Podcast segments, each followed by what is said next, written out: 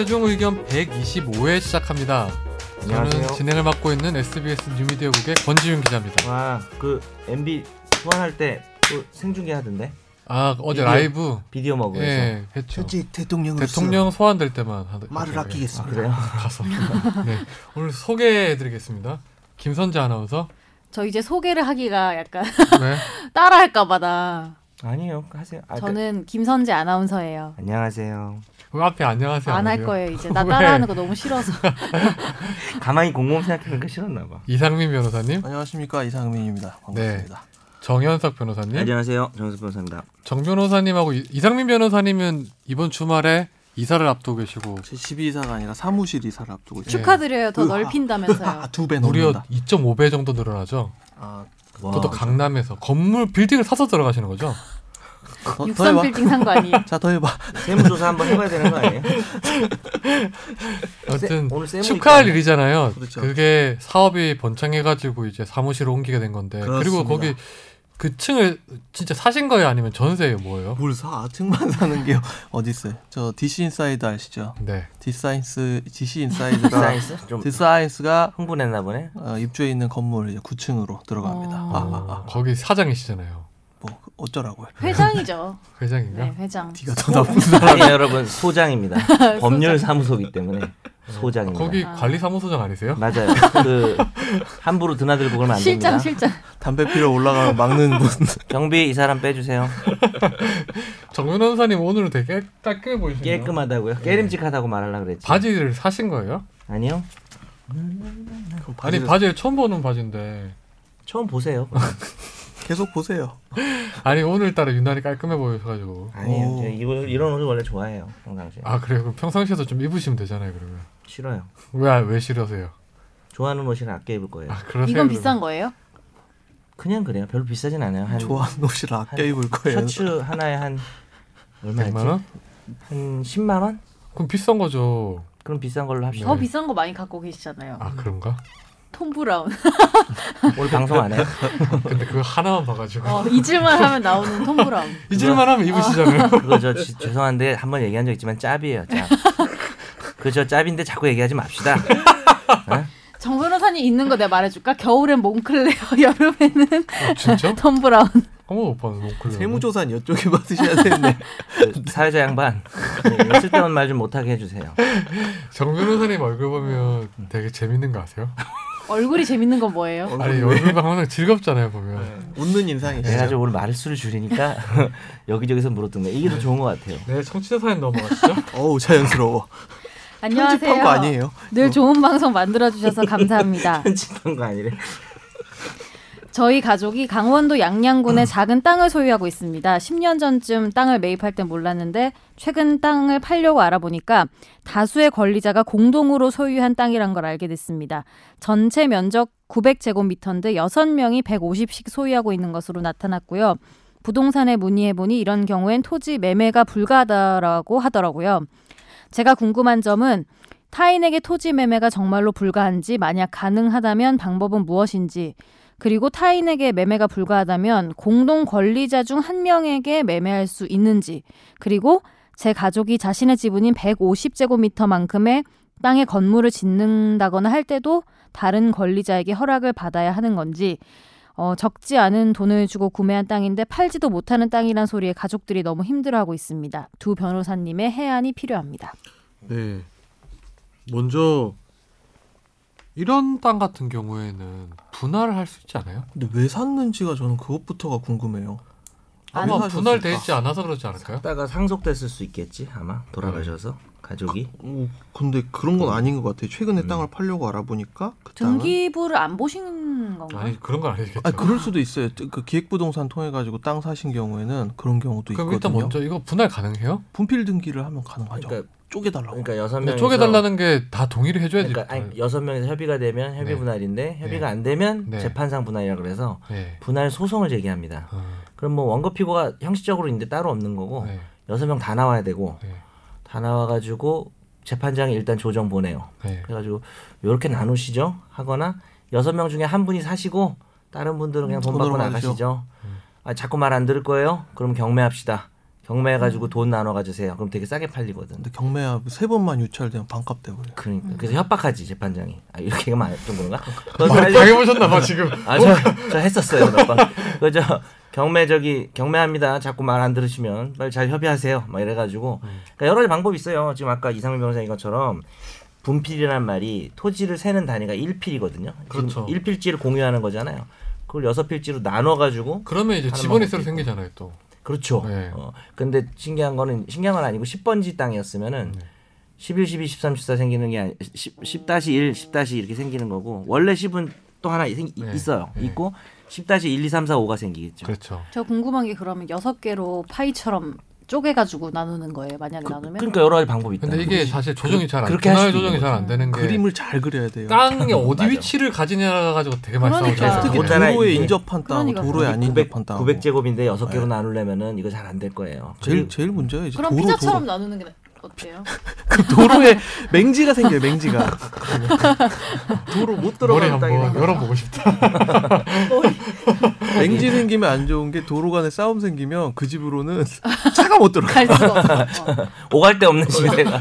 그래서 그게 있고 그 다음에 이런 방법도 있어요. 지분을 팔 수도 있긴 해요. 네. 그러니까 어. 내거 그러니까 지분이라는 건 항상 관념입니다. 그러니까 이분이 조금 잘못 이해하고 있었던 거는 900제곱을 6명이 150제곱씩 소유하고 있는 게 아니라 그건 본인들 생각인 거고 900을 공동으로. 6분의 그치 6분의 1씩 그냥 소유하는 거지 나뉘어 있는 게 아니에요. 지금은 그러니까 이 변호사님 말씀대로 이게 사실은 이제 900m란 제곱 땅이 있는데 6등분 했을 때 누가 어떤 땅을 가지고 있는지를 그치. 모르는 상황이고 맞아요. 그냥 그 900제곱미터를 여섯 명이 나눠 가지고 있다는 그렇죠. 거죠. 그게 예. 정확한 지분 개념입니다. 그러면은 건물을 못 짓겠네요, 당연히. 그렇죠. 음. 그래서 6분의 1 지분을 파는 건데 단 예외가 하나 있어요. 그 우리 사례로 되게 많이 나오는 건데 민법에서 땅을 지윤이랑 나중 나랑 둘이 약속한 거야. 나중에 우리 같이 살자. 이래가지고 땅 하나를 왜 나 안 쳐다봐 지윤아. 너랑 얘기 너이 얘기하고 있잖아.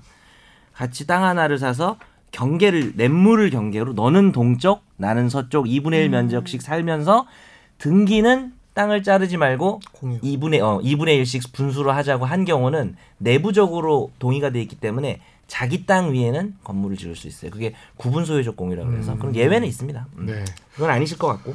아무쪼록 오늘 설명이 되게 충실한 것 같아요. 예, 저는 좀 이제 퇴근하려고요. 아, 네. 일본에 기력- 일본에 기력이 몰빵했어요. 잘 가요. 네, 잘 가요. 점점 멀어진다. 안녕. 착한 것 같아. 기력을 다 쓰셨어. 네, 마지막 사연으로 가시죠. 선재가 나 제일 미련 없이 보냈어. 안녕하세요. 방송 잘 듣고 있습니다. 20년 전쯤에 아버지께서 아버지의 삼촌, 그러니까 작은 할아버지에게 시골에 있는 아버지 명의의 땅을 넘겨드렸습니다. 땅 위치가 좋아서 작은 할아버지께서는 그곳에 집을 짓고 살겠다고 넘겨달라고 했고, 대신에 같은 금액의 땅을 대토해주겠다고 약속을 했는데요. 20년이 지났는데 아직까지 이루어지지 않았고, 저희 아버지께서는 참다 못해서 몇 번 항의를 하셨습니다. 특히 작은 할아버지께서 지은 집의 일부에 도로가 지나가게 돼서 보상을 받게 됐는데 아버지께 한마디도 안 하시고 계시는 것에 대해서 화가 많이 나셨거든요. 그러다 며칠 전에 작은 할아버지가 급하게 자신의 아들에게 땅의 명의를 넘겨줘 버린 걸 알게 됐습니다. 땅을 돌려받을 수 있는 방법이 있을까요? 있을까요? 아, 뭐 어떻게 해야 돼요? 와, 네, 저, 저, 저. 오 되게 갑갑한 사연. 일단 계약서는 없는 거죠. 그렇죠. 근데 아버지 땅을 드린 거 아니에요? 아버지 땅을 드리고 네. 대신에 다른 땅을 받기로 했는데 그 약속이 안 지켜졌고 그 약속을 지킬 수 없는 상황이 된 20년이 거죠. 지나면 이거는 어떻게 돼요? 그러니까 20년이 지난 그러니까 오래된 사연들 중에 제일 이제 안타까운 음. 게 심증은 있는데 물증이 없어가지고 소송을 하면 지는 케이스. 어, 저쪽에서 가령 가령 뭐 저 작은 할아버지께서 쪽에서 나는 이런 약속을 한 적이 없다 라고 이렇게 놔버리시면은 이거는 뭐라고 얘기를 할까요? 이거는 깝깝하네요, 진짜. 음, 그리고 이거는 받을 방법이 거의 없어요. 교환 계약을 한 것 같은데 소유권 이전 등기를 청구해 달라는 것도 소멸시효에 걸려가지고 음. 10년 지나면은 못해요. 그러니까 이때만 해도 20년쯤에 우애가 깊었을 때 그냥 네. 뭐 가족 관계이긴 하니 뭐 계약서 쓰지도 않고 그냥 음, 이거 해주면 저거 해줄게 이렇게 구두로 음. 했을 것 같은데 음. 그럼 정말 이게 20년 지날 동안 지나면 방법이 없는 거예요 그러면 네. 그러니까 그, 사, 그 중간에 뭐 소를 제기했거나 뭐 한 거 없으면은 거의 불가능인 것 같은데 이거는 약정이 있어도 안 될 것 같은데. 아 가족끼리는 이렇게 땅거래 같은 거 하면 안 되겠네요 그러면요 음, 나랑 하자. 땅 있어요? 어, 미안한데 있어요? 미안한 땅을 준비하는데 시간이 한 20년 걸리거든. 저는 40년. 파이팅. 그때까지 살아 계셔야 할 텐데. 오래 사셔야겠네. 뭐 하는 거 아니에요? 두분 다. 선재가 제일 나쁘지 않아. 대화를 종합하면. 옆에서 웃으면서 한 마디씩 아. 툭툭. 우리 근데 이상민 변호사님은 음. 땅이 많을 것 같잖아요. 저쪽에 해달라 그러니까. 하세요. 상민아. 예? 요즘 돈 잘 안 빌려주더라. 되게 이사 갔잖아요. 뻔뻔하게 물어보는 것 같잖아요. 이사 갔으니까 너무 못 나의. 권리 같지만 어? 이사 갔으니까 못 빌려주지. 음. 요즘 좋겠다. 현찰이 현찰이 많이 돌아야 돼요. 인테리어 비주고. 네. 오늘 청취자 사연은 여기서 마무리하고요. 저희 메일 주소 소개해 주시죠. 네, 저희 최종 의견 메일 주소는 final f i n a l 골뱅이 sbs.co.kr입니다. 네, 많은 질문과 사연 보내주세요. 그 오늘 집중 탐구 주제는 사실 뭐 그동안 몇 번씩 한 번 한 번쯤 하려고 했었는데 미투 관련된 거예요. 음. 사실 이번 주를 이제 미투 주제로 했던 거는 뭐 지금 시기쯤 한번 해야지 미투에 관련해서 오해도 많고 지금 네. 사람들이 보면 약간 이거를 왜곡하려는 분들도 계시는 것 같아요. 음. 어, 정상적으로 잘 이루어지고 있는데 도리어 오해 오해하시는 분들도 많고 해서 미투를 둘러싼 어떤 법적 쟁점뿐만 아니라 성 성범죄에 대해서 한번 저희가 규정을 할 필요가 있을 것 같아서 한번 이번 주 이번 이 주제를 삼았습니다. 이거 아니면 MB 하려고 그랬죠. 네. 근데 음. MB는 네. 뭐 사실 다음 다음 주가 주에도 좋을 것 피크일 것 같아요. 같아요. 집에 왜냐하면 사전 구속 영장을 아마 이번 네. 주 중에 청구를 하면 영장 실질이 다음 주에 잡힐 거거든요. 제가 어저께 중앙지법에 음. 일이 있어가지고 아침에 갔는데 보니까 아우 우리 SBS 기자님들 고생 많이 하고 계시더라고요. 아, 기자 그렇죠. 기자분들이 그 앞에서 왕창 있는데 자리 MB? 맞는 것도 엄청 힘들 것 같아요. 그러니까 뭐 어떻게 자리 맡아요? 어떤 법정 자리 말하는 거예요? 아니 아니 아니요 그 취재할 만한 취재하는. 자리? 자리 아, 선정? 그거는 뭐 먼저 온 사람이 임자죠. 그리고 지금 대통령 소환될 때는 전직 대통령 소환될 때는 다 못 들어 비표를 따로 줘. 원래 음. 법조 기자들은 등록돼 있는데 예. 대통령 전직 대통령 소환 때만 비표 발급을 새로 해줘요. 음. 그래서 거기- 제한 제한돼. 권 기자는 어디서 한 거예요? 거기 가서 한 거야? 아니 저는 회사? 내에서 했었죠. 그리고 누굴 또 보내서 한 거지. 내가 네. 다, 다 보진 못하고 권 기자 후배가 있었죠. 예. 아. 그러면 거기 그 뭐라 그러냐 그 마이크 단체로 이렇게 둘둘 묶어가지고 아, 이렇게 풀 기자요? 예, 네. 그분은 뭐 누가 정합니까? 뭐 그거는 뭐? 그 정해요.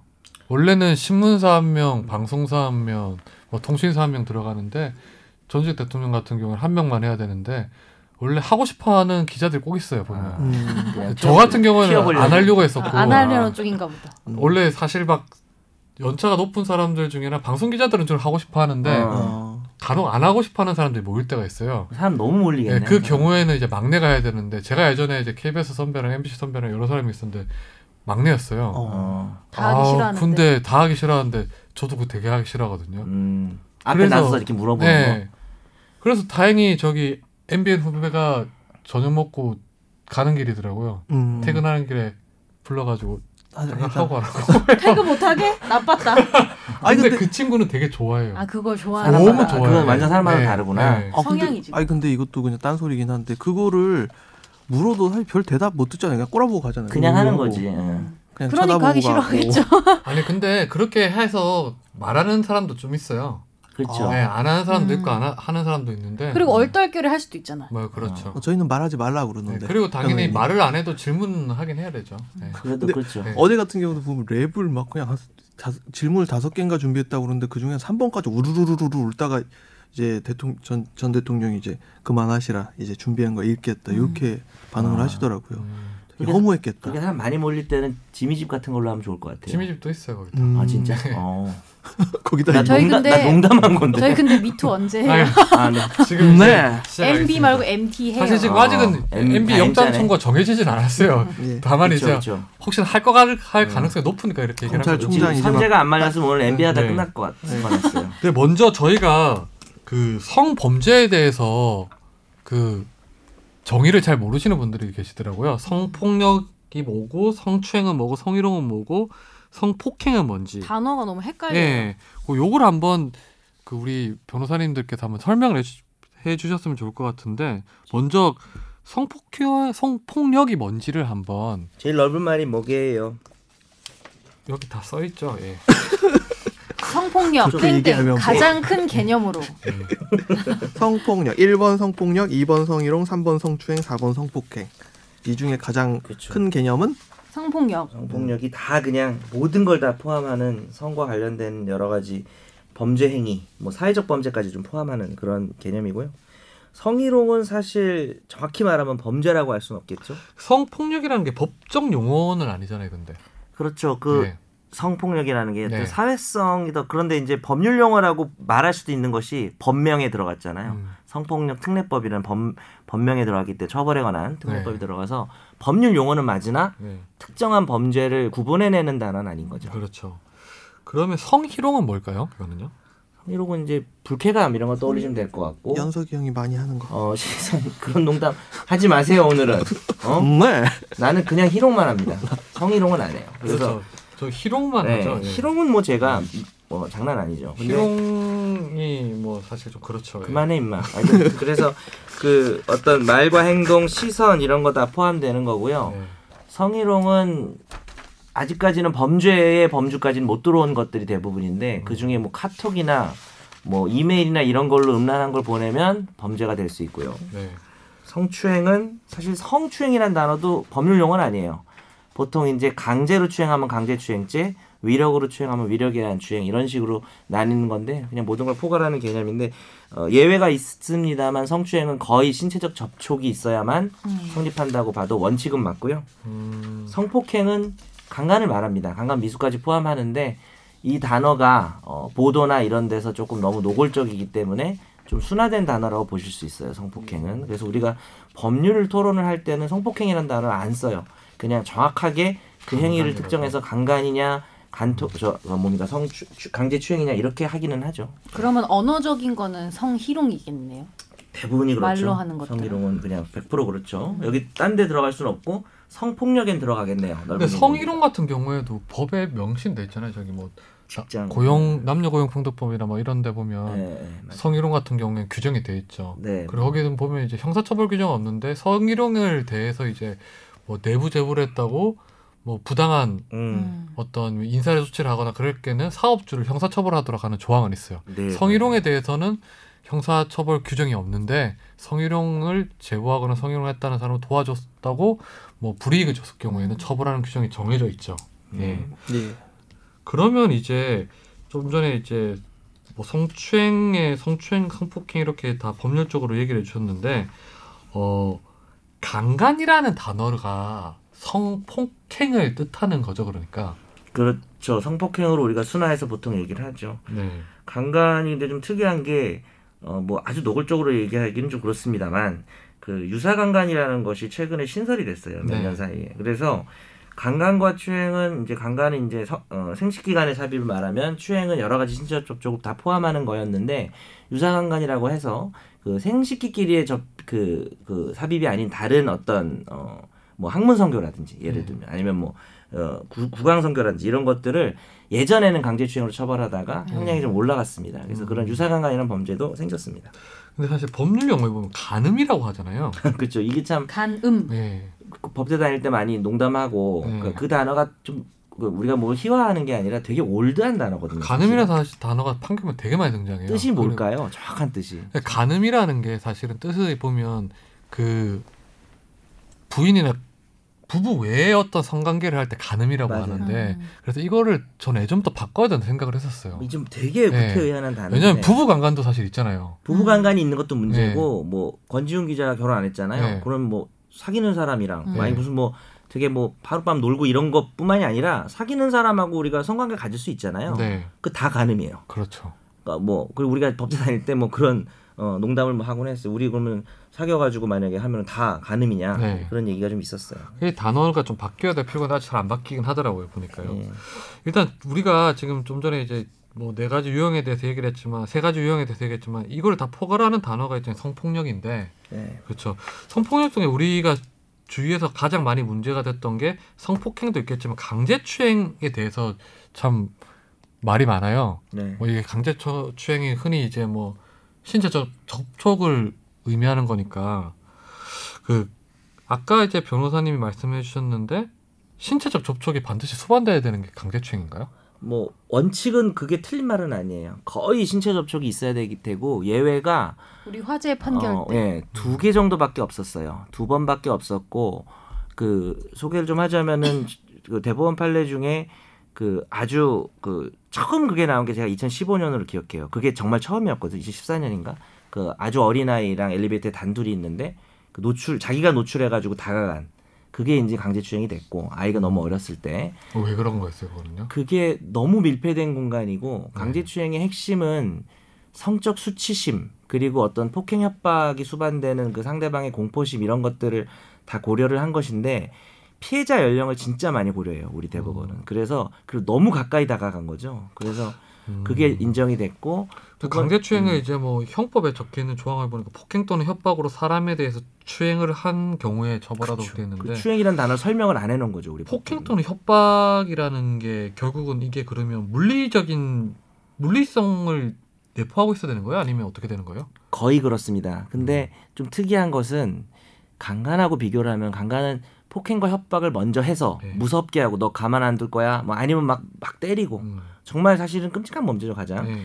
근데 강제 추행은 너 내가 이제 추행을 할 거야 하고 겁을 주고 할 수도 있지만 네. 매우 큰 특징이 하나 있는 게 대법원이 공식적으로 인정한 개념 중에 기습 추행이라는 단어가 있어요. 음. 뭐냐 하면 골목 같은 데서 요즘에 무슨 모 사이트에서 무슨 그 여혐 사이트 이런 데 보면은 자기 그런 거 한 거 막 올리고 이랬잖아요. 나 지나가다가 휙 하고 지나갔다라는 것들은 사실은 그 행위를 놓고 보면 폭행 협박이 없어요. 네. 지나가면서 휙 하고 지나가는 거예요. 없고. 어, 그러니까 접촉을 해도 무섭게 하거나 꼼짝 못하게 하고 반항을 억압하는 게 없이 너무 순식간이라 반항의 여지가 없는 거죠. 그래서 그거는 충분히 여기 집어넣어서 처벌을 해야 된다라고 하는 것이죠. 그게 그러니까 강제추행의 구성, 구성 요건이라는 게 폭행 협박이 없더라도 신체 접촉에 의해서 상대방의 성적 자유를 침해받았다고 생각하거나 혐오감을 느끼겠다면 구성 요건이 된다는 거죠. 그러니까. 폭행 협박을 그냥 있는 걸로 봐버리는 네. 그런. 음. 근데 그거는 원래 법조문에 없는 거를 확대 해석하면 재형 법정제 반하지만 그거를 비판하는 사람은 없어요. 음. 강제추행이라는 범죄의 특징이죠. 네. 순식간에 해버리면 폭행 협박 과정이 없는 거니까. 음, 제가 그때 이걸 하면서 봤는데 러브샷 같은 경우는 하, 하- 러브샷도 사실 어, 강제추행으로 전된 적이 이거 왜 있더라고요. 하는지 모르겠어요, 진짜. 뭐 그걸 많이들 하나요? 전 요즘 아니 저 몰라서. 대학생 때 불과 얼마 전이잖아요. 네. 아, 그러네요. 불과 얼마 전이잖아요, 어, 요즘. 문화네요. 한, 형이 대학생 때가 저는요 언제? 그런 단어를 아니, 없었던 것한 같아요. 5년, 5, 6년 너무 옛날. 전이잖아요. 근데 네. 정말 너무 놀랐던 게 진짜 충격이었던 게 그 단계가 있어요, 러브샷도. 10단계 있죠. 그래가지고 네, 10단계요. 러브샷 10단계 뭐 있습니다. 이런 식이라니까 뭐 처음에는 그 팔 걸어서. 팔 걸어서 하고 어. 두 번째는 뭐 백허그를 하면서 하고 세 번째는 무릎 위에 앉아서 해야 되고. 그리고 심, 그거는 시- 누가 시- 그런 걸 시켜요? 이게 러브샷 3단계라는 거. 그러면서 심지어 뭐도 있었냐면은 남자 남자끼리 시키는 거를 게이샷이라고 따로 이름을 붙여서 시키더라고요. 그거를. 그건 있죠. 진짜 대학생 때? 제 대, 제가 대학생 때. 근데 아니, 제가 그러니까 2011 학번이니까 대학교 공식 행사에서 물론 이제 뭐 교수가 있지는 않을 거고 없겠죠. 근데 뭐 교수가 있을 수도 있겠지. 교수가 자기랑 하자고 하는 사람도 있겠지. 근데 어쨌든 근데 어. 뭐 제가 경험한 바는 없었고 학생들끼리 있는데 뭐 선배나 후배나 뭐 동기들끼리 있을 때 MT 가거나 그러니까 야때 이거 그냥 게임이야 벌칙이야. 어. 아니면은 뭐 발언하기 전에 음. 아 우리 러브샷 한번 하자 이런 식으로 그럼 막 해라 뭐 사겨라 음. 막 이러고 근데 또 이게 안 하면 안 넘어가니까. 음, 네, 그랬어요. 분위기가 있으니까. 음. 음. 사실 그러니까 러브샷 사실 러브샷이라는 게 많이 해요. 음. 러브 안 하잖아요. 사랑 안 하는 사랑을 안왜 하잖아. 러브샷을 해야 하는가? 뭐 여자랑 뭐 한다는 게 아니고 술자리에서 많이 하긴 하거든요. 그러니까 뭐 남자들끼리는 좀 많이 하죠. 음. 어, 남자들끼리는 뭐 그냥 재미로 사실 지금은 사실은 뭐 러브샷은 불편하진 않는데 어. 이제 살이 쪘을 때 상당히 불편해요. 그냥 그건 진짜 정말 불편한 정말 거 아니에요? 팔이 짧아서 좀 이렇게 닿는- 닿는 게 닿는 게 싫죠. 싫어, 닿는 것도 싫고 한데 아 그러니까 예, 이게 사실 이게 뭐 남자 남자끼리 요- 남자 여자끼리 안 시켜요 거의. 뭐 아니, 제가 한 번도 그런 적은 없긴 해요. 음. 제가 경험했던 적은. 뭐, 그런데 남자 남자끼리 항상 시키거든요. 그걸 게이샷이라고 부르더라니까요. 근데 뭐 남자 여자도 너무나 자유로운 두 사람의 합의로 아 우리 둘이 뭐 한번 해보겠다. 음. 정말 정말 일도 의심할 여지 없는 자유. 아무 문제 되지 않죠. 그냥 재미로. 근데 이제 이제 대법원 판례가 어떤 판결이 있냐면은 그 러브샷을 설명을 했어요. 일명 러브샷이라고 하면서 그 아까 말한 단계 중에 이렇게 서로 이렇게 뭐라 그래야 되나 포옹하면서 네. 그러니까 목 팔이 뒤로, 목 그치? 뒤로 팔이. 목 뒤로 가는 감아서, 거죠. 어. 근데 목 뒤로 감아서 러브샷을 하려면 생각해 보면 음. 팔이 뭐 거의 박진영 정도로 길지 않으면 꽉제 끌어안고 특히 이 판결에 나왔지만 볼끼리 이렇게 닿게 되는 상황이 오는데 이게 식당에서 그 좀 약간 지위가 높은 사람이 식당 종업원. 그 서빙하는 사람 네. 뭐 25세 뭐 네. 20 몇 세 뭐 이런 두 번을 그랬더라고요 같은 같은 진짜 놈이 싫다. 네. 그거를 하자 그랬는데 싫다고 하니까 여종업은 싫다고 했죠. 그러니까 내가 여기 회장이랑 친한데 너 잘리고 싶어? 그게 협박 협박을 한 거예요. 않나요? 네, 그게 협박이죠. 시사하네요. 아 그렇지 지금 이 변호사 얘기한 네. 것처럼 아이 좀 한 번만 해줘요 네. 이래서 뭐 거부해서 넘어갔으면은 모르겠는데 너 잘리고 싶어 이건 진짜 치졸한 거죠 그렇죠. 거기서 노래를 불렀다든지. 아, 노래를 불러요? 어 그래서 벌금 그두 번의 그런 러브샷을 한 그렇죠. 거를 이게 두고 여종업원 두 명한테 서로 다른 두 명한테 음. 가- 러브샷을 강제로 시켰죠. 시기가 좀 달랐나 어쨌든 네. 그래서 그 두 개를 합쳐서 벌금 500이 나왔어요 네, 그래서 원래는 1심에서는 징역 4월에 집행유예 1년이 나왔는데 항소심에서는 뭐 이거를 유죄로 인정하면서도 벌금형으로 그러니까 이게 네, 네. 여- 이거 조- 조금 얘기를 드려야 되는 게 이게 네. 뭐 여성가족부라든지 고용노동부에서 만드는 그 1년에 한 번씩 사업장에 대해 사업장에서 이제 성범죄 관련 교육을 실시하도록 돼 있거든요. 반드시. 근데 거기에 잘못 소개된 내용들이 특- 대부분이지 이게 잘못 소개돼 있어요. 어, 러브샷을 하면 바로 강제추행이 된다. 이런 식으로 소개가 돼 있는 케이스가 있거든요. 요거는 조금 특수한 경우에 아까 예, 정 변호사님께서 말씀하셨듯이 너 이거 안 하면 잘린다라는 협박 행위가 있었기 때문에 강제추행죄가 인정된 사례라는 거를 어, 음, 생각을 맞아요. 해보셨으면 좋겠습니다. 혹은 뭐 고용관계인데 네. 이제 이따 이제 하자, 뭐 안전지사 얘기도 나오겠지만 뭐 폭행 협박이 아니어도 뭐 업무상 위력이 있다든지 네. 근데 그냥 뭐 그냥 못 이기는 척했다라고 하는 경우는 처벌이 안 될 수도 있어요. 네. 음. 조금 전에 이제 정 변호사님이 소개했던 판결 같은 경우에는 사실 2008년도에 나온 판결이에요. 음. 10년 전이네요. 예, 근데 형량이 되긴 하죠. 지금 같아서 이렇게 형량 그치. 선고했으면 난리 났을 거예요, 진짜. 네, 네. 근데 이게 월 10년 전 판결이다 보니까 유죄로 인정하면서 형량이 너무 낮았어요. 맞아요. 예. 이게 또 서로 끌어안아야 되잖아요. 접촉이 되게 강해요. 그래서 뭐 집행유예 이상 나와야 되는 겁니다. 그렇죠. 사실. 사실 그동안 이제 우리가 수- 여러 번 얘기한 적이 있었는데 성범죄에 대해서 이제 재판부나 뭐 법원뿐만 아니라 사회에서 이제 뭐 우리가 소위 말하는 강간이 아니면 대수롭지 않게 여기는 경우가 많아요. 실제 음. 법원에서도 그렇고 나중에 얘기하긴 할 건데 아마 그런 것도 반영이 되지 않았나 싶은 생각이 들어요. 네. 그 아까 전에 이제 성희롱에 대해서 얘기하고 있었는데 성희롱 같은 경우 형사처벌 안 된다고 했잖아요. 네. 그걸 뭘로 해야 돼요? 그럴 때는 뭐 어쨌든 성희롱도 명백한 불법적인 나에 대한 피해잖아요. 얼마나 기분이 나빠요. 기분 나쁘면 어떻게 해야 되나요? 정신적 고통에 의한 청구가 위자료라고 하죠. 그래서 네. 민사상 손해배상을 청구할 수는 있습니다. 음. 그러나 금액이 뭐 성희롱이 아주 반복되고 아주 심한 게 아니면 만족할 만한 금액은 아닐 겁니다. 하지만 민사상 불법행위자를 만들 수는 있죠. 그 사람을. 네.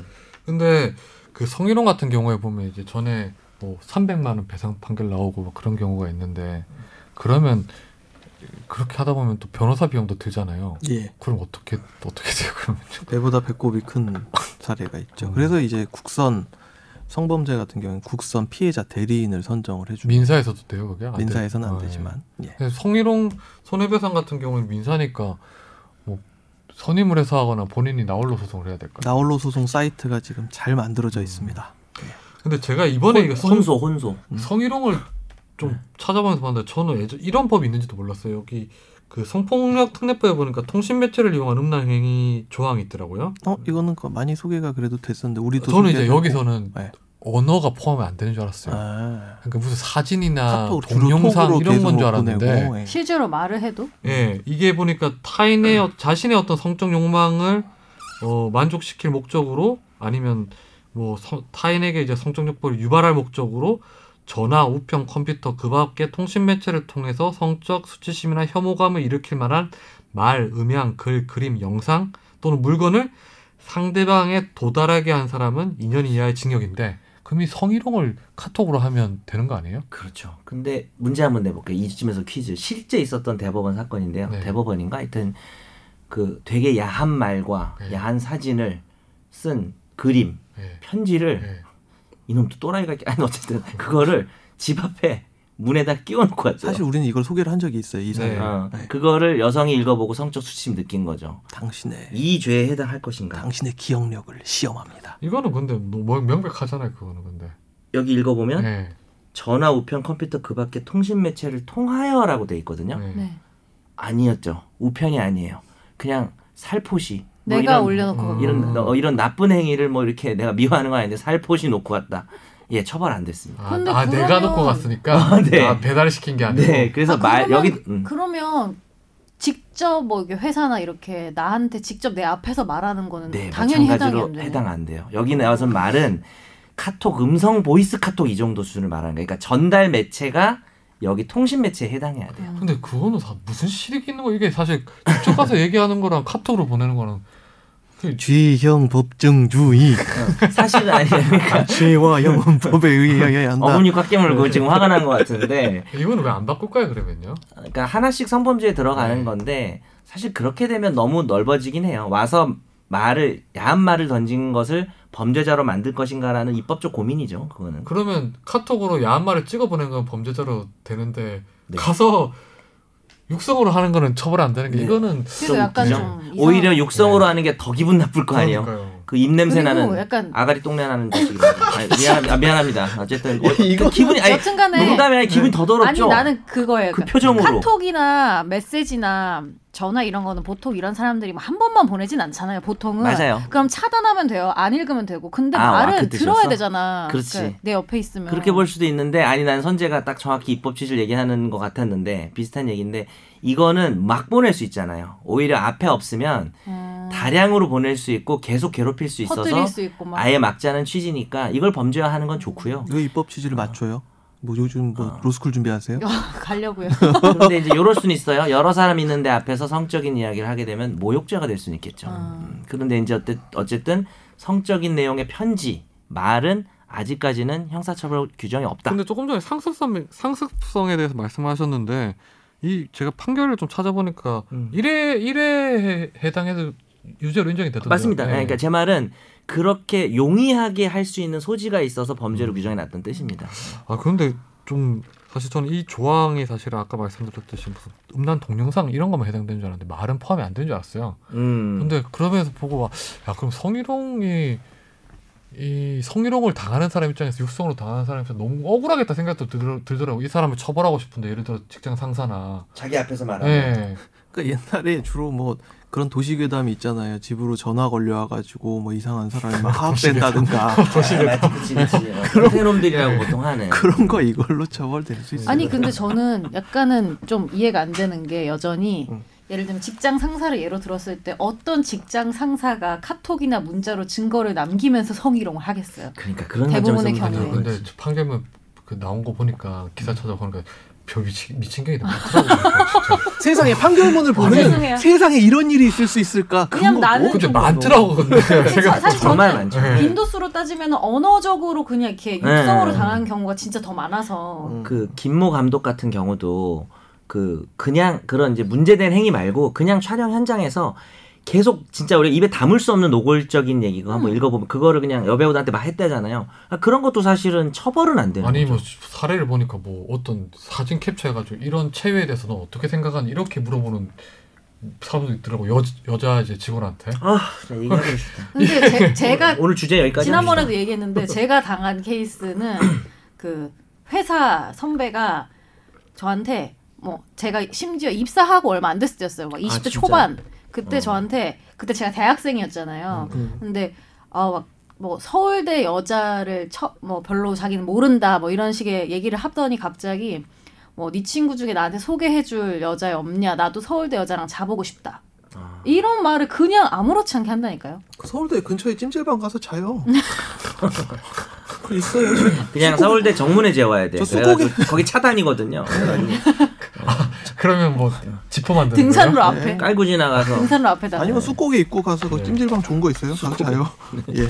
그리고 이제 그 성희롱 같은 경우에는 이제 뭐 손해배상이 된다고 했지만 그 외에 형사처벌이 되는 강제추행 같은 경우에도 형사고소와 별도로 손해배상이 예, 가능하잖아요. 민사 형사적으로 문제가 되면 그러니까 불법 민형사가 다 가능하다는 점을 유념하시면 될 것 같고요. 어, 위력과 위기에 의한 간음. 최근에 이제 안희정 전 지사 사건으로 이제 요런 조항에 대해서 많이 알려졌는데 음, 미투의 핵심이에요, 사실. 예, 그렇죠. 맞아요. 아씨 예. 아니죠. 그 지금 저 그 피해자분하고 제 와이프하고 이름 같아가지고 그 실시간 검색 순위 뜰 때 기분 묘하다니까. 음, 이름이 같구나. 그 먼저 강간과 간음의 차이에 대해서 아까 간단히 설명을 드렸었잖아요. 네. 간음은 이제 뭐 성관계를 사실상 의미를 한다고 보면 되는 그래서 거잖아요. 생식기끼리의 결합이 있어야 네. 됩니다. 한음은 음. 어.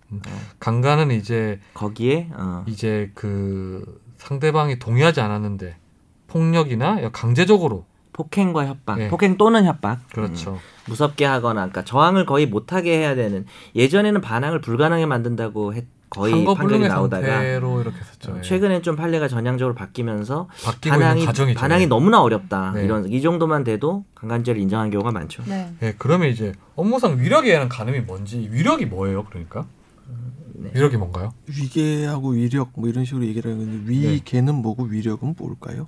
개자는 뭐 위 위자 개자 저 한자 개자는 뭐잘 속이다는 뜻이니까 그렇죠. 좀 기만하다 이런 뜻이죠. 근데 우리가 가장 많이 실수하는 게 위계 질서를 이용한 경우가 위력 간음이거든요. 네. 어, 위계 질서의 위계랑 법에서의 위계 한자가 음. 다릅니다. 여기서 네네. 위계는 속인 거죠. 네. 어, 성관계를 뭐 계략할 때. 그쵸 계략할 때 계략이죠. 그래서 주로 요즘 문제되는 것은 위계 간음이 아니라 위력 간음인데 가능. 예. 네, 위력이란 게 먼저 설명을 해주시죠. 사람의 그 자신의 자유 의사를 제압할 만한 일체 어떤 세력 유무형적 세력을 모두 포함하는 거죠. 예. 그렇죠. 자, 사회적 정치적 힘도 다 포함되기 그렇죠. 때문에 뭐 직장 상사나 아니면 뭐 자기의 어떤 인사에 영향을 끼칠 수 있는 사람이고 권력 관계라고 예. 생각을 하시면 가장 중요한 건 강간죄에서 폭행협박보다 훨씬 개념이 넓다는 거죠. 이유는 어, 원래 있는 관계가 있기 때문에 그럼 위계에 의한 어떤 뭐 간음 이런 건 위계가 뭐 있어요? 위계요. 위계예요. 예. 아, 이게 사실 오인 착각을 일으키는 행위를 위계라고 하잖아요. 이게 되게 골 때리는 내가 예. 찾아보려다가 대법원 판례 못 찾아보고 왔는데 그 남편인 척 들어간 사건이 하나 문제가 됐었죠. 혹시 어, 기억나요? 더 이제 골 때리는 음. 사례가 이거를 되게 옛날 판례긴 한데 그 위계에 대해서 판례가 이런 식으로 얘기를 합니다. 상대방한테 오인 착각 부지를 일으키, 일으키고 상대방에게 그러한 심적 상태를 이용해서 간음의 목적을 달성하는 것을 말하는 것이고 여기 오인 착각 부지라 함은 간음행위 자체에 대한 오인 착각 부지를 말하는 것일 뿐 간음행위와 불가분적 관련성이 인정되지 않는 다른 조건에 관한 속임을 이야기하는 것이. 그럼 이렇게 술 얘기를 하는데 먹이는 거는 포함해. 아, 이거 제가 예를 하나 들어볼게요. 어떤 약간 약간의 정신 장애가 있는 IQ가 이제 80에서 90 사이가 되는 사람을 어떤 사람이 야 내가 맛있는 거 사줄게 나랑 같이 가자라고 해가지고 모텔로 데리고 가서 이제 성관계를 가졌어요. 근데 맛있는 거 안 사줬어. 혹은 돈을 매개체로 해가지고 미성년자한테 야 우리 조건 만남을 하자. 내가 한 번 만나러 갖고 25만 원을 줄게라고 해놓고 얘한테 돈을 주지 않고 성관계를 가졌어요. 그럼 여기에 대해서 위력 위계 간음을 인정할 수 있느냐가 문제된 사례들이 꽤 있었는데 여기에 대해서 대법원이 인정을 안 했단 말이에요. 왜요? 그게 왜냐하면 여기 아까 제가 말씀드린 오인 착각 부지란 간음행위 자체에 대한 오인 착각 부지를 얘기하는 것이지 이 얘기가 뭐냐면 내가 지금 당하고 있는 것이 하고 있는 것이 간음행위다 성관계라는 걸 모르는 거예요. 그러니까 어떤 사람 사이비 종교 음. 저 교단의 무슨 뭐 음, 교주. 예 교주가 네. 그 자기한테 지금 당신은 접신을 하고 있는 것이지 어, 어, 어. 이거는 간음을 하는 게 아니다. 정화 행위를 하고 있는 그렇죠. 건데. 그렇게 해가지고 거기를 믿고 만약 성관계를 가졌다면 그거는 저 위계에 간음. 간음이 되는데 네. 이와 다른 이제 불가분적 관련성이 인정되지 않는 다른 조건, 예를 들어서 돈을 줄 테니 성관계를 갖자라고 하는 조건에 대한 오인 착각 부지는 여기는 해당이 없다. 돈 주겠다고 해놓고 성관계를 가졌다고 하더라도 이것은 위계에 의한 돈이 간음이 아니다. 어떤 성관계랑 직접적인 연관성이 없다는 거예요, 그러니까. 네, 그렇게 판단. 사실은 연관을. 원인 관계 아니에요? 성매매를 또 인정할 수 없기 아니에요? 때문에 음. 그래서 사기죄는 될 수 있습니다. 아 그런 거구나. 근데 이 범죄는 아니라는 거죠. 사실 뭐 위기에 의한 간음이는 뭐 사실 아까 말씀한 종교 단체 관련해서 많았어요 그동안 뭐 그쵸. 절이나 이런 데서 많았었잖아요. 네네. 예, 절에서 무슨 뭐 뭐. 치료행위인 뭐 것처럼 뭐 합격된다 이렇게 것처럼. 하면 뭐 정화가 돼서 합격이 된다 뭐 그러면 합격돼요? 아, 그런 경우 많아요 사, 건 검색해보면 엄청 많더라고요 보니까 이게 네. 종교적인 것도 사실 이따가 얘기하겠지만 뭐 이 위력에 의했을 때 피해자의 심리 상태가 좀 극단적으로 가면 네. 종교에 의한 거기 때문에 참 우리가 봤을 때는 피해자가 이해가 안 될 어떻게 속지라고 생각할 네. 수 있지만 그 상황을 벗어나기 힘든 경우가 있는 것 같아요. 그리고 뭐 이제 뭐 그 위력과 위계뿐만 아니라 사실 이제 미투 관련해서 가장 뭐 얘기가 많이 나오는 게 미투 관련돼서 폭로를 했을 경우에도 처벌받는 거 아니냐 이런 얘기가 있잖아요. 그렇죠. 그게 뭐 사실적시의 명예훼손죄라는 게 있긴 해요. 맞아요. 예. 그런데 사실적시의 명예훼손 그 다음 다음 조, 조항에 보면 그 위법성 조각이 있잖아요. 예. 이 경우에는 이제 뭐 그 공익의 목적으로 이제 네네. 폭로했을 경우에는 포함이 아, 그 위법성 조각사에 인정하도록 돼 있잖아요. 네, 네. 그러면 이것도 미투 같은 경우에는 여기 해당 안 되는 거 아니에요? 약간은 애매합니다. 그러니까 네. 사실은요 우리가 성범죄는 상당히 나쁘다는 생각을 가지고 있는 거고 네. 사, 사실이고 네. 죄질이 나쁜 범죄죠. 그래서 뭐 이런 거를 정말 저항할 수단이 없는 피해자들이 이제 와서라도 용기를 내서 미투 운동을 하는 것을 좀 명예훼손으로 처벌하는 것은 안 된다라는 네. 비판론과는 별개로 일단은 우리 규정상 저 자식 범죄자야, 제 전과자야, 제 나쁜 놈이야 이런 일을 했어라는 거를 공공연하게 적시를 하면 네. 그건 명예훼손 구성 요건 다 해당하거든요. 네, 네. 그래서 명예훼손을 피하려면 네. 방금 기자님이 얘기한 것처럼 공공성이 있어야 되고 네. 또 진실해야 된단 말이죠. 그래서 성범죄 관련 폭로가 여기에 해당해서 명예훼손이 안 돼서 처벌을 면하려면 뭐 예를 들어서 이 직장에서 어떤 상사가 상습적으로 그러고 다녀요. 그거를 뭐 직장 내 게시판에 올려버립니다. 음. 여직원들 어 이러, 이 사람 때문에 너무나 이게 어 이건 심각한 문제죠. 직장 내에서 음. 그 국가적인 문제는 아니죠. 음. 그러나 이 직장이라는 다수의 사람들에서 문제가 되고 있잖아요. 네. 요거는 거의 100% 공공의 이익이 있어요. 네, 네. 근데 이거 좀 조심할 게 있습니다. 내가 저 사람한테 예전에 그런 일을 당했다라는 것을 뭐 SNS에 올렸다. 네. 원칙적으로 다 명예훼손이 될 우려가 있어요. 그래서 피해자분들이 이걸 좀 알아보고 미투 운동을 할 필요는 있다고 생각이 들어요. 근데 음. 아마 거의 지금 상황에서 예를 들어서 뭐 이런 폭로를 했다고 네. 수사기관에서 뭐 사실적시의 명예훼손으로 음. 수사를 하거나 이럴 경우는 거의 없다고 보면 될 것 같아요. 비판을 왜냐하면 받을 거기 예, 때문에. 법무부에서 사실 법무부 네. 그 위원회에서 얼마 전에 이제 법무부에다 공고를 했었어요. 그 뭐냐면 성범죄 피해자에 대한 사실적시 명예훼손 수사할 경우에는 그 성범죄 피해 공개가 공익 목적에 해당하는지 적극적으로 해석하라고 그렇죠. 권고를 하고 또 불기소 처분을 적극 검토하고 최대한 피해자가 보호 보호받을 수 있도록 사건 처리 절차를 마련하라고 권고를 했어요. 법무부는 이걸 수용했고요. 네. 그리고요. 네. 네. 사실적시 명예훼손으로 고소 잘 못해요. 왜냐하면 허위 사실적시로 교소를 했다가 네. 검찰에서 이거 사실적시로 이제 사실 같은데 사실 적시로 그러면 자, 바꿔가지고 기소해도 되겠느냐 하면 그거 쪽팔려서 보통 저 음. 고소 그, 취하하고 그 리고 끝내요. 그 자기가 인정하는 게 돼버리니까. 예. 다만 이제 저는 그래도 조심하라는 말씀을 드리고 싶은 게 지금 문제되는 거는 네. 공인들이 많아요. 네. 그리고 충남 도지사다? 이 사람이 이러고 다닌다? 그거를 하는 건 거의 위법성이 없을 가능성이 크지만 개인 간의 모든 어떤 성범죄 사실을 SNS에 올리게 되면 공공의 이익이라는 거에 대해서 인정이 안 될 수도 있어요. 그리고 저쪽에서 나중에 자기가 범죄가 되면 에이 너도 그냥 망해봐라.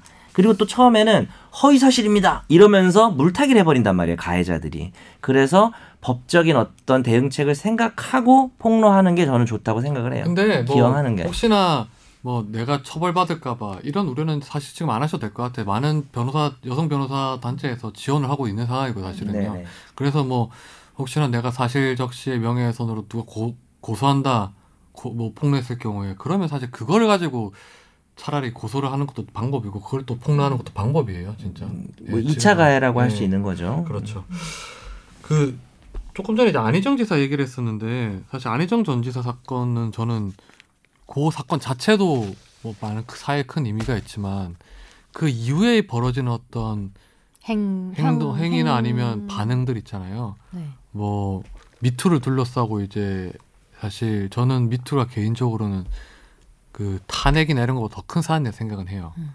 탄핵이나 이런 거는 뭐 정권을 바꾸고 이제 뭐 그런 어떤 결과를 뭐 일으킨 행위지만 이 미투는 저 사회 현실을 바꾸는 행위라고 음. 생각을 해요. 그래서 뭐 사회 혁명에 가깝다고 보는데 근데 미투를 둘러싸고 생각보다 많은 사람들이 이제 좀 오해를 하는 경우가 있더라고요. 네. 뭐 안전지사 같은 사건을 두, 두고는 피해자가 왜 그러면 여러 번 활동을 가만히 있었냐. 그런 댓글이 실제로 왜 추천을 거- 엄청 많이 받아요. 왜 거부를 못했냐? 예. 너도 콩고물을 빨아먹은 거 아니냐? 뭐 너도 뭘 기대했던 거 아니냐. 네. 그러니까 우리가 좀 주의할 게 완전히 악의적으로 이 여성을 정말 비하하려는 그런 댓글들을 빼고 예.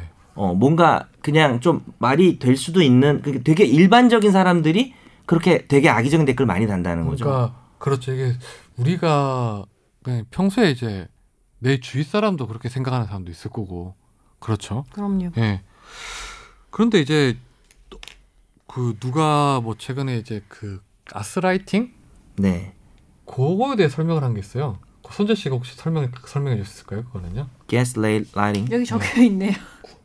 남편이 온갖 거짓말과 상황 조작으로 아내를 정신병자로 몰아가는 내용을 담은 영국 연극 가스라이트에서 유래한 용어래요. 그렇죠. 그러니까 친한 사람들 사이에 네. 친하다고 생각되는 건가? 혹은 그 가까운 건가? 혹은 상하 관계. 음. 상하 관계인데 그러니까 그 남편하고 아내는 뭐 상하 관계는 아닐 수도 있는데 이건 주로 그러니까 이렇게 생각을 하면 돼요, 여러분. 그 직업이라는 개념 한번 생각해 보시죠. 직업은 자기가 매일 출근해서 매일 그 상황을 받아들여야 돼요. 예를 들어서 비서가 비서다.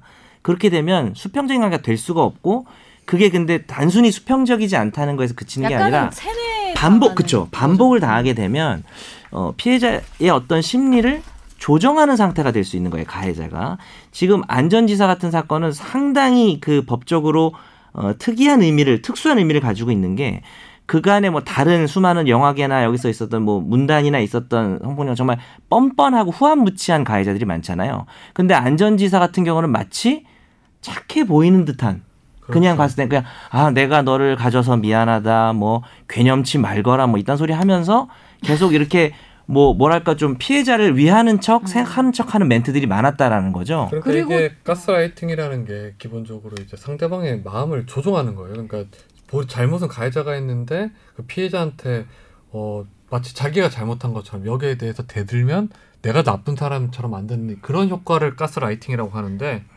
근데 이게 인터뷰 그 JTBC 인터뷰를 하는 모습을 봐도 그쵸. 김지은 씨가 이게 너무 보이는 게 약간 무서워하는 거라고 해야 되나? 그 사람의 어떤 그늘 아래에 아직도 있는 것 같은 그런 좀 특- 느낌을 좀- 많이 받았거든요. 좀 특이한 게 계속 미안하다 그래요 음. 안전지사가. 네, 근데 이렇게 미안하다고 하고 또 그렇게 해요. 네. 그러니까 김지은 씨가 뭐라 그랬냐면 난 진짜 여기서 벗어나지 못하겠구나라는 생각을 했대요. 어, 그런 이- 인터뷰들.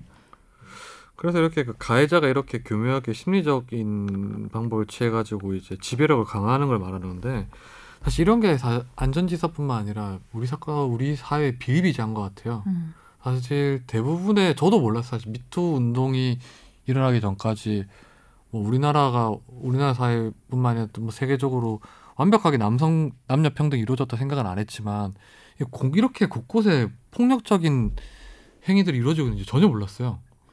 음. 근데 어. 이게 저도 미투 에서 같은 여자들이랑 대화를 해보면 뭐 이런 식이에요. 이런 게 없었겠냐? 예전이라고 이런 게 없었겠냐? 그럼요. 뭐 더 했으면 네. 더 했죠. 똑같이 항상 존재해 왔던 건데 이게 우리가 너도 당했고 나도 당했다는 거를 알게 된 순간 완전 이야기는 바뀌는 거잖아요. 일종의 연대가 일어난 거죠. 음. 그래서 오히려 그게 사- 수면 위로 올라온 거지. 요즘 이런 범죄가 많은 건 절대 아닙니다. 음. 예전에 더 많았죠. 어찌 보면. 근데 저는 약간 네. 저도 참 반성을 많이 한 게 이번에 사실은 저도 여자이지만 이게 폭력적이라고 생각을 못했던 게 되게 많았던 맞아, 게 저도 몰랐던 것도 많았어요. 예. 물론 저도 누군가한테 실수를 할 수 있겠지만 저도 방송을 하는 입장에서 음. 그 여자 방송인이 당연히 감내해야 할 부분이라고 생각한 게 되게 많았던 것 같아요. 예를 들면 음. 언어적인 부분도 음. 나의 외모에 대한 평가나 음. 어떻게 보면은 사실 그게 성희롱이었는데도 불구하고 음. 여자 방송이니까 이 사람들에게 외모 평가를 받는 그냥 어떻게 보면 이것도 나의 실력이라고 평가받는 나의 그거를 실력이라고 감내하고 버티는 그거를 게 감내하고 그렇게 스스로를 계속 어떻게 보면 약간 속인 부분도 있는 것 음, 같고 그렇죠. 참고 원래 예, 음. 원래 그런 것이다. 근데 그 제가 그 하나 종이를 적어온 게 있잖아요. 사실 이게 그 미투 운동 관련해서 이제 뭐 댓글 중에 뭐 추천을 많이 받았던 것들 좀 뽑아왔었어요. 네, 한번 근데. 제가 기사의 댓글 예. 음, 먼저 일단 뭐 무죄 추정의 원칙 아니냐 이렇게 말하는 사람도 있어요. 미투를 두고. 그리고 폭로하기 전에 먼저 가해자한테 얘기를 하고 난 다음에 폭로해야 되는 거 아니냐. 그리고 이제 정봉주 전 의원 사건 같은 경우에는 왜 얼굴을 까지 않고 막 뒤에서 숨어서 얘기를 하고 있냐. 이런 댓글도 있었어요. 그리고 이제 이제 미투가 지겹다는 것도 있고 여자를 멀리하자 말 걸지 말자 사무적인 말만 하자. 펜스룰에 근데 대해 요거는 어떻게. 생각하세요? 요걸 한번 생각을 해봤으면 좋겠어요. 그러니까 사람들이 이런 뭐 그러니까 헛짓거리 하는 그런 댓글들은 제외를 하고 그러니까 미투 운동의 본질에 대해서 미투 운동의 본질은 권력 관계에 의한 억압이 성적인 그렇죠. 목적으로 지금 나타나는 걸 의미하지 과거에 있었던 남녀 간의 소속할까란 어떤 관계 그러니까 어제 예가, 예를 나- 들자면 어제 얘기가 나왔던 김은국 선생님 무슨 뭐 설계사 보험 설계사분과 음. 뭐가 어쩌고 저쩌고 됐다 이런 얘기가 나왔잖아요. 그 얘기가 미투 운동의 대상이 될 수 있을 것인가에 대한 이야기는 있거든요. 그러니까 한마디로 뭐 이런 거죠. 교수도 그런 니네 사귀었던 하지 거? 아니냐. 네. 실은 폭행이나 뭐 이런 게 아니고. 아니면 좀 더 나아가서 사귄 게 아니라 뭐 좀 부적절한 범죄 행위라 음. 하더라도 그럼 뭐 일회성인 거를 가지고 얘기하면 이게 미투가 아닌 거 아니냐는 뭐 조기숙 교수 얘기도 있었죠. 그거는 미 온리 아니냐 뭐 그런 얘기를 해서 논란이 많이 됐었죠. 근데 그거는 너무 명확한 거 아니에요? 뭐 김문국 씨 사건은 뭐 저도 잘 모르겠지만 아마 어떻게 폭로했는지 잘 모르겠어요 내용 자체가. 음. 근데 뭐 그게 강제성이 있어서 한 거라면 권력 관계라는 게 우리가 저도 이번에 많이 깨달았던 게 뭐냐면 단순히 직장 상사 어 나보다 직장 상사 내가 뭐 부하 직원 이런 때만 이루어지는 게 아니고 남녀가 있으면 말그 자체로 권력 관계가 지금 형성되는 사회였던 거예요 계속 지금까지. 네. 저는 그게 사라진 사회라고 생각했었는데 기본적으로 계속 남성이 계속 우위의 권력을 가지고 있었던 상황인 것 같아요.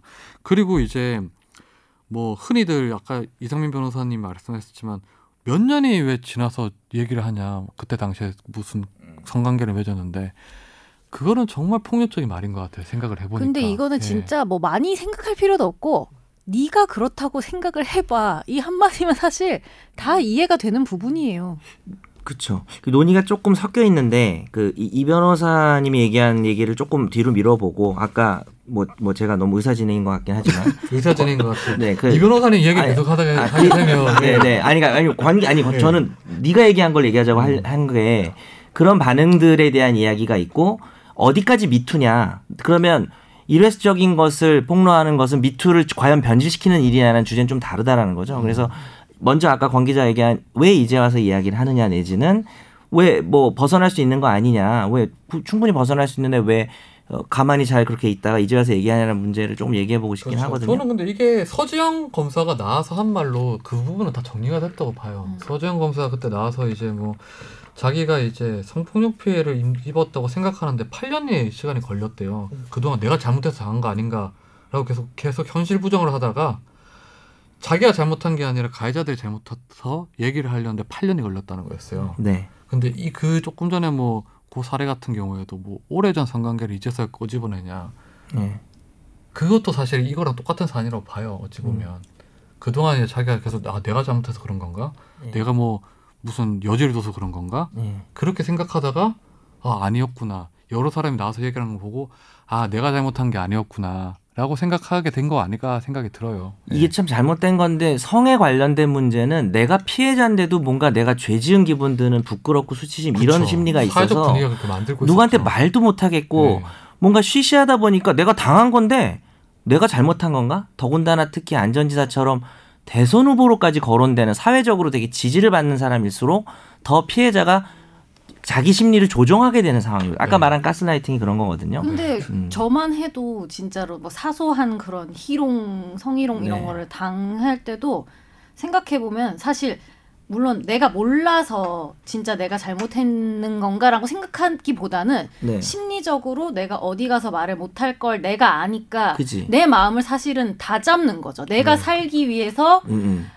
아 그래 내가 잘못한 거다라고 사실 받아들이는 게 가장 어떻게 보면 그 당시로서는 최선이고 가장 쉬우니까. 나는 이게 좀뭐 현재 아나운서 어떻게 성격을 평가하는 게좀 있지만 좀 그래도 좀 당차고 좀 그런 성격이 난 있다고 생각을 하는데 그 얘기를 왜 하냐면 정말 천차만별이거든요. 음. 남성의 성격도 그렇지만 여성의 성격은 특히 그냥 뭐 여러 가지 교육의 사회적 그런 산물 때문인지 몰라도 너무 이런 거에 대해서 뭐랄까 자기가 너무 부끄러워하고 수치심이 큰 사람 입장에서는 이게 뭔지도 모르는 거예요. 당하고. 그렇죠. 너무- 그러니까 이거를 네. 입 밖에 꺼내기도 그럼요, 그럼요. 자, 자기가 죄의식을 갖는다니까 그런 경우도 많아요. 심지어 선재 아나운서처럼 그래도 좀 나는 그래도 좀 당당함이 좀 있는 사람이라고 생각하는데 안 그런 사람 되게 많거든요. 사회 거의 저만 해도 거죠. 그렇게 못하는 거죠 사실. 그 본인도 그렇게 어. 못하잖아요. 사회 분위기가 네. 그런 걸 이제 용납하는 형태로 가면 그러니까 옛날에 꼭 그러잖아요 어르신들이 뭔가 이렇게 어디 가서 뭐 험한 일을 당하면은 네가 처신을 잘못하지 않았느냐 몸 관리를 잘못하지 않았느냐. 그러니까 똑같은 거야. 미니스커트 입고 다닌다고.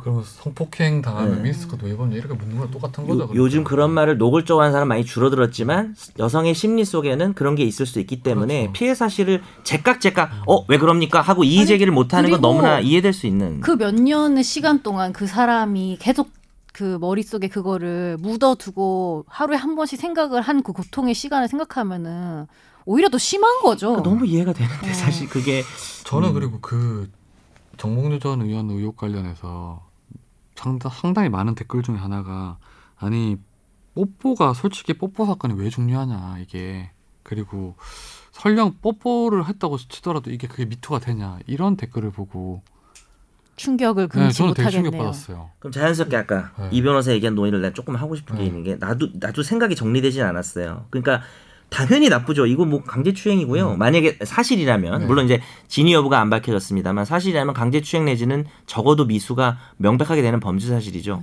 근데 문제는 이제 미투를 어디까지 볼 것이냐. 그러니까 지금 미투도 유형이 여러 가지가 있잖아요. 안전지사 같은 경우나 아니면 서검사 같은 경우는 어 뭡니까 그 정말 사회적인 의미가 크고 네. 미투를 통해서 지지를 받아야 되고 다른 사람의 어떤 연대를 이끌어내는 의미가 큰데 아까 뭐 잠깐 얘기했었잖아요 이 변호사가 그 얘기를 좀 해보고 싶어요. 뭐 김은국 씨 극단적으로 김은국 씨 사건이라든지 뭐 뭐정전 의원은 지금 팬하고 어떤 그 어떤 권력 관계나 고용 관계는 없었어요 사실은 어, 그 상황에서 불러내서 뭐 뽀뽀를 한번 하려고 했는데 제대로 못했다 뭐 이런 사건이니까 다른 사건하고 좀 구별되는 부분은 있다고 생각해요. 근데 이런 것까지 미투를 하면 되냐라는 논의가 지금 있는 거죠. 그거에 대해서 좀 얘기를. 근데 그게 사실 저는 그 논의가 네. 무슨 의미가 있나 싶어요. 사실 이 네. 미투라는 게 기본적으로 이제 권력 관계뿐만 아니라 이제 인권의 어떤 영역이잖아요. 강제적으로 자기 가 원치 않았던 일을 당했을 경우에 그동안 이렇게 말 말하지 못했던 거 네. 그게 말하는 게 지금 현재 폭로라는 게 미투인데 음. 그게 사실 무슨 뭐 전직 의원이 그런 어떤 직책이 뭐가 중요하고 사실은 네. 아까 처음 말씀드렸지만 남녀 관계가 아직 평등하지 않은 상황에서 이루어진 일에 대해서 지금 우리가 얘기를 하는 거잖아요. 음. 지금 그 관계 자체가 어쩌면 지위 관계가 명확했던 것 같아요, 저는요. 음. 어 이제 근데- 그 막판인가 보다 어, 둘이 아니- 싸우려고 사실은 아니, 아니. 아니 저는 그때 뭐 이제 그, 그 민주당 누구냐 그 민병두 의원 네. 네. 그 사건에서 보면 저기 민주당 누가 얘기를 하더라고요. 아니 그 전직 의원일 때 그게 무슨 힘이 있어서 그렇게 했겠냐. 뭐 지금 일단 그 민, 민 의원은 사실 사의를 표명했지만 또 그런 식으로 이제 글을 올려놨더라고요. 네네. 아예 전직 전직 의원일 때인데 그때 무슨 힘이 있다고 여자 사업부한테 그렇게 하겠냐라고 하는데 그걸 보고 아 이 사람들이 수많은 정치인들이 얼마나 잘못 생각하는지 알겠더라고요. 근데 정말 네. 단순히 생각해서 어떠한 밀폐된 공간 안에 나보다 더 힘이 셀 것 같고 음, 음. 그런 사람이 그게 남자든 여자든 뭐 뭐든 간에 갑자기 나한테 다가와서 어떤 행동을 하려는 것 자체가 굉장히 공포스러운 행동이에요. 맞아요. 그럴 수 있죠. 근데 응. 다, 다 맞는 얘기인데 다만 법률을 좀 잠깐 얘기를 하면 우리가 법률 방송이니까 네. 그랬어? 어쨌든 잠깐 얘기하면 그 여러 가지 성적인 행동들이 단계가 있는 거잖아요. 폭행 협박이라는 게 최악인 거죠. 너 안, 너 가만 안 둘 거야, 죽일 거야, 뭐 칼 들고 이거는 가장 강하게 처벌되고 있고요. 그 다음이 뭐냐면 그 정도가 아니야. 그냥 아이 뭐 한번 하지라고 얘기를 했는데 법무상 고용 관계가 있으면 그거는 폭행 협박이 없었지만 위력으로 처벌을 받고 있는 거잖아요. 뭐 권 기자의 말이나 김 김 아나운서의 말을 종합해 보면 이건 나는 전혀 다툴 의사는 없어요. 토론하려는 건 아닌데 한번 맥락을 짚어 보면 싸우지 그 뭐랄까요? 그러니까 지금 그 밀폐된 공간에서 남자가 다가온다? 혹은 권 기자처럼 남성이라는 것 자체가 권력이 있을 수 있다라는 이야기들이 동의를 함에도 불구하고 유형이나 정도의 차이는 있다는 거예요. 그러니까 그렇죠. 유형이나 정도의 차이가 있는데 대- 미투가 대놓고 폭행 네. 협박을 하는 것과 예. 성폭행만을 어, 음. 그럼요. 예, 뜻하는 게 아니니까 사실 그런 지점에 대해서 네. 한 저는 뭐 누가 뭐 윤 김지영 교수가 한 말이 가장 인상이 깊더라고요. 네. 이게 그 잘못된 정조관념이래 그런 생각이. 음, 음. 우리나라가 잘못된 정조관념 왜 때문에 나를 가리키면서 성행위가 동반된 강간만이 성폭력이라고 생각하는 인식이 너무 강하대요. 그러니까 아, 네. 내, 내 얘기는 그건 아니고 가, 그러니까 가는 것 취향을 보라는 건 아니고 형이 한 건 아니에요. 네, 입장에서는 상대가 원치 않는 신체 품평에서부터 네. 쳐다보는 시선, 그렇죠. 그리고 가벼운 뭐 대화, 네. 접촉 그것만으로도 성폭력이 된다는 그러니까 거죠. 폭력 폭력 법률적인 거 네. 빼고 네. 폭력성이 있는 행위 자체가 문제가 되는 내, 거죠. 내 말을 딱 얘기하면 다 성폭력이야. 다 나빠. 네. 근데, 근데 법의 법률적인 어떤 그런 아니, 게 아니고 법- 지금 법을 예, 떠나도 예. 사회적으로도 나쁜 정도가 다 차이가 나요. 근데 지금 내가 얘기하는 거는 어떤 논의들을 말하는 거냐면 내가 그 논의를 지지해서 하는 건 아닌데 미투라고 하는 거에 모든 그냥 뭐 이례적인 가벼운 추행 같은 거고 지위. 지위랑 상관없고 범죄 자체도 될 수 있는지 불명확한 것들이 다 포함됨으로써 중요한 미투가 본질이 훼손된다고 조기숙 교수가 말을 했잖아요. 그 말에 대해서 어떻게 생각하냐는 거죠. 그러니까 아니, 미투 운동의 범주라는 대해서. 범주를 규정할 필요가 없는 게 아니 규정할 수가 없어요 네. 우리가. 음, 음. 제가 봤을 때 운동이고 사실은 어. 뭐 그리고 네. 뭐 예. 이저 항상 우리가 또이 그러니까 정반 합의 과정을 거치게 되는데 이게 사람들이 그 모습이 나와 있단 말이에요. 이진욱 씨가 수서 경찰서에서 딱 거의 포토라인 앞에 서가지고 거짓말하면 처벌받을 겁니다. 해가지고 결국 지금 항소심까지 가서 처벌받던 그걸 기억하고 있기 때문에 이게 어, 어떤 미투 폭로가 나오고 나서 거기에 대한 검증 과정이 거쳐지고 그 과정에서 뭔가 이렇게 어, 폭로자의 이야기를 했던 분의 이야기에 의구심이 생길 때 거기에 관한 어떤 무고라는 가능성에 대해서 사람들이 생각을 안 할 수가 없어요. 그리고 저는 이거 네. 관련해서 꼭 하고 싶었던 말이 어 이런 게 여튼 터졌을 때 그 사과 내지 잘못했다고 인정을 하는 사람들이 많잖아요. 일, 있잖아요. 근데 그 중에서 물론 일부분은 어 반성을 할 거라고 믿고 싶어요, 저는. 진심으로 뉘우치고. 근데 약간 내가 잘못했다, 내가 다 안고 가겠다는 말로 모든 거를 끝낼 수 있다고 믿는 사람들이 좀 많은 것 같아요. 제가 보는 그렇죠. 입장에서는. 지금 이 나와 있는 사과 중에서도 사실 음. 이게 피해자에 대한 사과라기보다는 뭔가 사회에 대한 음. 뭔가 뭐 울부짖음 이런 느낌의 그러니까 사과들이 있으니까. 근데 그거는 자기가 끝났다고 믿고 싶은 거지 끝나는 건 아무도 아무것도 없고 자 네. 피해자 입장에 사실은 또 다른 고통이 새로 시작되는 것 같거든요. 그렇죠. 오, 딱그 음. 지금 딱그 미량 영화 미량에서 전도연 음. 씨가 그, 저, 그 자기 아들 죽인 사람들 이제 면회 가가지고 얘기를 자기가 용서하려고 음. 갔죠. 예. 정말 오랜 세월을 지나서 하느님을 그랬는데 용- 예, 음, 하느님을 뵙게 됐고 용서를 이미 받았습니다. 그 네, 범죄 생각이 얘기했을. 때 좀 그렇죠. 사실 미투 운동이란 게 이제 뭐 지금 와 지금 와서 너 너무 규정을 하려 드는 것 자체도 저는 되게 문제인 것 같고 네. 규정할 필요도 없고 너무 심한 거 아니냐 뭐 아까 정반합 얘기를 했지만 이 불평등이라는 게 수천 년 동안 이어, 이어졌던 거잖아요 네. 남녀 불평등이라는 게 그걸 이제 바꾸려고 하는데 그 수천 년 동안 이루어졌던 거를 뭐 1년 안에 바꿀 수 있겠어, 2년 안에 바꿀 수 있겠어, 3년 안에 바꿀 수 있겠어요. 사실 지금 막 지나치다 이렇게 말하는 것 자체가 저는 잘못됐다고 봐요. 한편으로 안타깝습니다. 네. 이렇게 젠더 감수성이 뛰어난데 장가를 못 가고 있어서.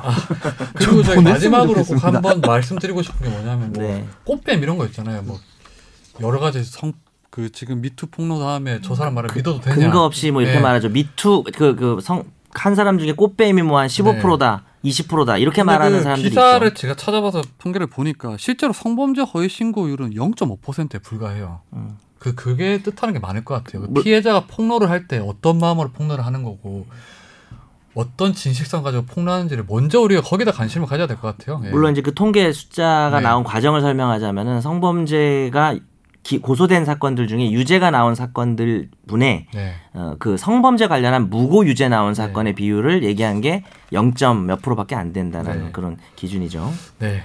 아무튼 오늘 좀 방송으로 갔으면 좋겠다. 네. 저는 좀 아쉬워요. 미투 뭐. 얘기를 좀 그러니까 지금 시간도 좀 그렇고 끝- 마무리해야 되는데 네. 저는 이제 제 의견을 얘기를 못 했고 근데 충분히 말씀하셨어요. 대- 아니요 저는 미투 운동 변호사님 댓글로. 쓰세요. 내가 미투 잘못 아니 아니 아니 나는 댓글로 쓰세요. 논의가 진행됐으면 의견을. 하는 좀 측면이 있었는데 아. 사실 저도 뭐 명확한 입장이 있는 건 아닌데 생각해 볼 거리는 많다고 생각했거든요. 규정을 해서 그 우리가 규정을 함으로써 가이드라인을 만들 필요가 없다고 봐요. 뭐 저도 네. 기본적으로 그렇게 생각을 하는데 어. 오히려 그게 어쩌면 음. 피해자들이나 아니면 그 피해자들의 입을 막는 하나의 어떤 가이, 또 다른 가이드라인이 될 수 있다는 생각이 제, 들어서 제 가 입을 네. 막았나요? 네. 읍읍.